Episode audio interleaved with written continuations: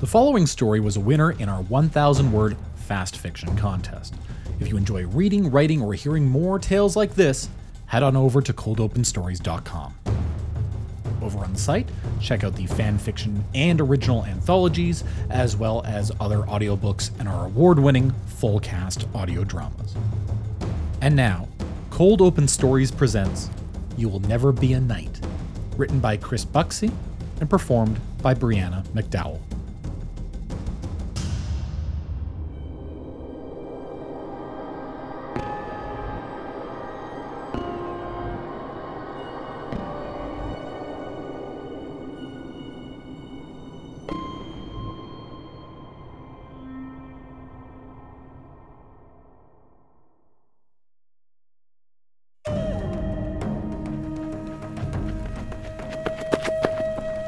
Kaya slid down the rocky tunnel straight into hell.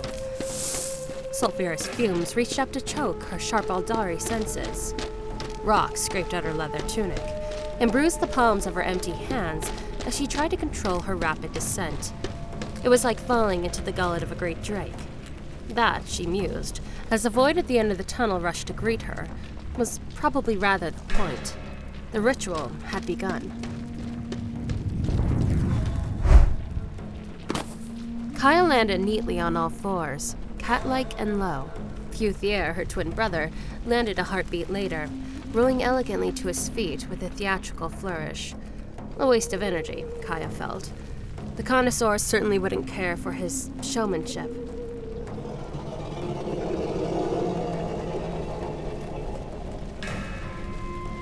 Kaya scanned the gloom of the cavern, remaining close to the ground. Her name meant as the water flows in the language of their world. She earned that name now, moving swiftly and silently, filling the gaps between shadows. Futhier, Flame's tall glow, lived up to his, striding upright and proud through the cavern. He looked down at his sister, his sharp features lit by the dull infernal glow of the rocks around them, mohawk flawless despite their rapid descent.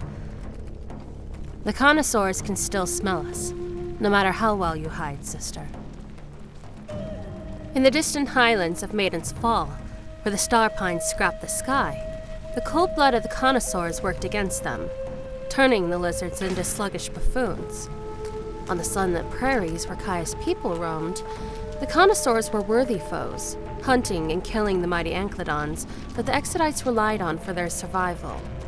Here, in the boiling dark of the Drake's caverns, the connoisseurs were razor edged death.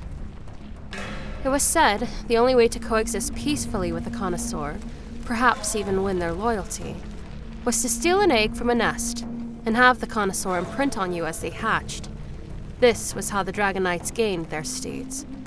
Considering the only place on all of Maiden's Fall where the connoisseurs nested was here in the Drake's Caverns, that was no easy task. Scared? asked Futhier, his hands spread in a mocking gesture that implied Kaya was fearful and incompetent. Yes, whispered Kaya, scared that your arrogance will get us killed. Her open palm invited a response. Futhier sneered, but there was a playful tilt to it. The heat was oppressive, the darkness more oppressive still. Lesser beings would have been blind without technological aid. The faint heat glow of the rock was enough to allow the Aeldari twins to navigate. So far, the caverns appeared devoid of life. The only sounds were the breath of hot air sighing through the rocky passages, and the distant grumble of molten rock. Knowing the connoisseurs nested where it was hottest, that sound was their guide through the subterranean labyrinth. A sheer wall slowed them for a moment, the remnants of an ancient lava flow. The passage continued above. The sounds of molten rock flowing had increased to a dull roar, and the hot wind blew across their faces. For a moment, Kaya was snatched back to their childhood, the warm prairie zephyr brushing against their skin as they chased infant pterodons through a sunlit grass sea. Futhier had been more aggressive, more sure footed. She had been cautious, considered waiting for the right moment to strike and snatch the fluttering lizards from the air. Futhier had laughed. You will never be a knight, he had told her.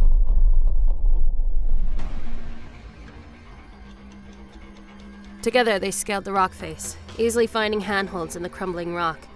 At the top, they finally saw the nests. The passageway ended in a vast cavern, the largest yet. Rivulets of molten rock crisscrossed through a honeycomb of twisted stone and connoisseur nests scrapped from the dirt. Unsettling roars and growls echoed, and shadows danced in the ruddy glow of the oozing rock. The trap was sprung as the Aeldari crossed the threshold of the nesting cavern.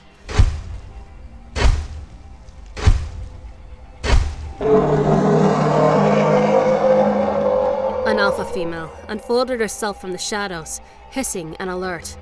A clear head taller than Futhier and Kaya, and far more solidly built than the slender Exodites, the connoisseur was a reptilian apex predator. The vivid crest on its head vibrated in anger as it growled at the intruders. Lesser females emerged around the edge of the chamber, hooting in sympathy with the Alpha's rage. They looked like demons in the orange half light. As the connoisseurs prepared to pounce, Futhier kept his eye on the Alpha female and slowly extended his hand toward Kaya's. Their fingertips touched.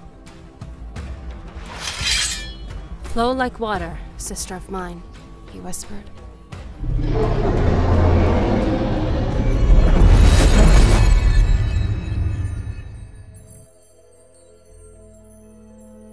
The ritual space was cold and suffused with a white light.